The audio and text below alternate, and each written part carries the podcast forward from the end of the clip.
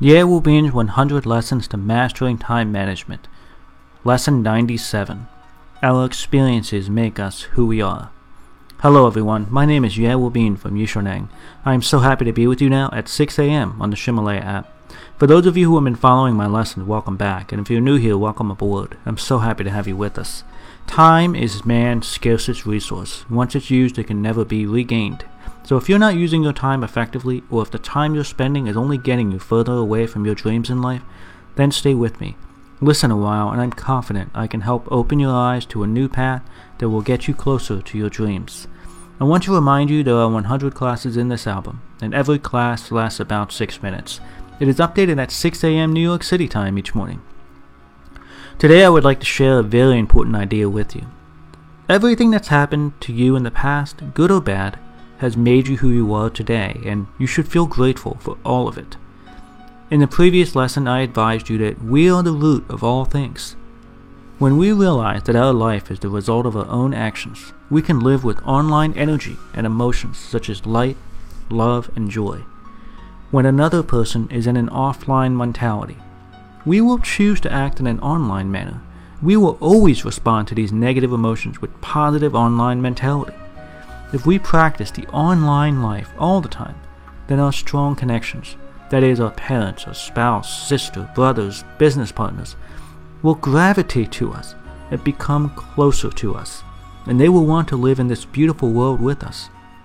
You should strive to remain in an online emotional state for as long as you can.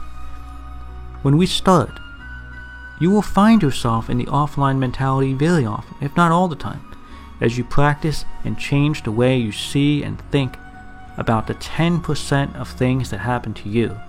You will gradually and slowly adjust the ratio from 5 to 7 to 3, and finally to most of the time being an online with emotion and energy.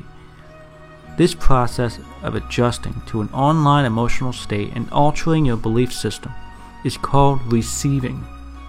If you believe that your belief system exhibits negative thoughts about something that happened to you, then you will be very uncomfortable and you may falter.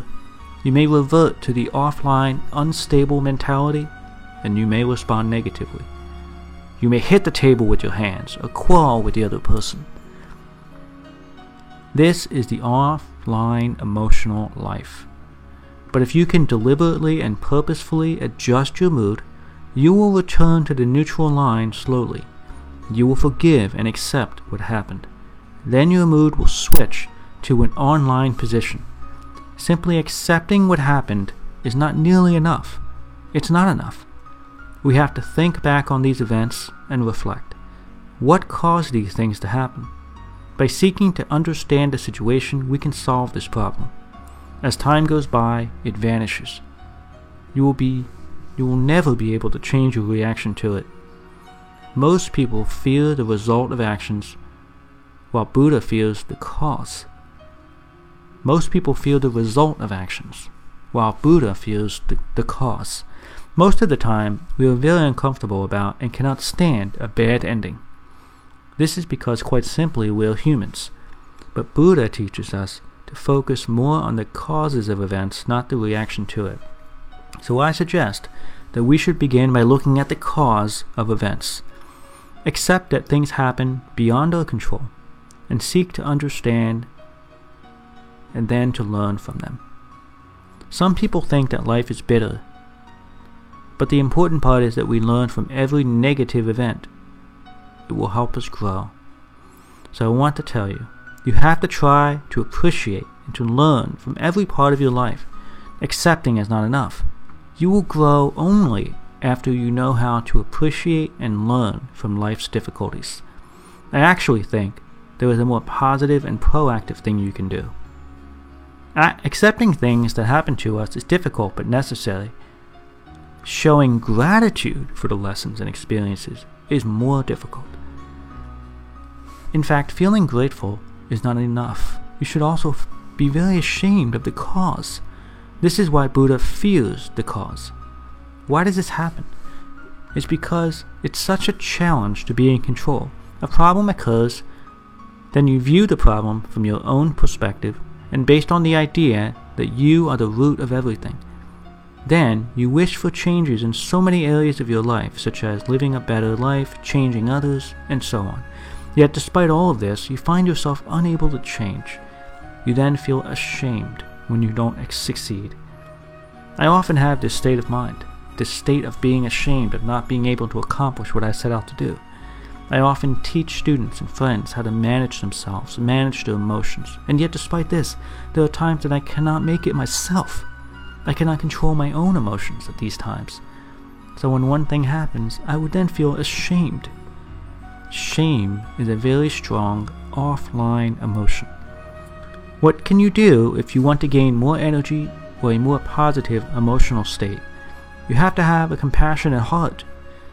Kindness means making people feel happy. Empathy means understanding the suffering of others to help bring others away from their sad thoughts. Remember, everything that happens to us makes us who we are.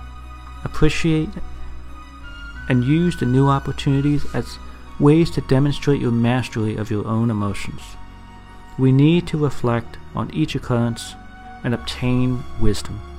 So maybe it's hard for you to accept certain things in your life today, but you will eventually accept it through training.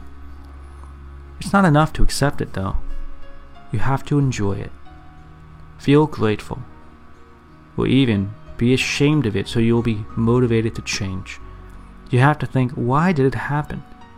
Then you will grow, you will mature, and you will build character off of it. If you can reflect on everything from the idea and from the perspective that I am the root of all things, I believe that opportunities will open up in your life. As time passes, both good things and bad things will disappear in a cloud of smoke, and what remains after the smoke clears will be the wisdom you have gained for life. These audio lessons are translated by Yishunang's partner Cici and then recorded by her husband Justin. I wish you great success today. See you tomorrow.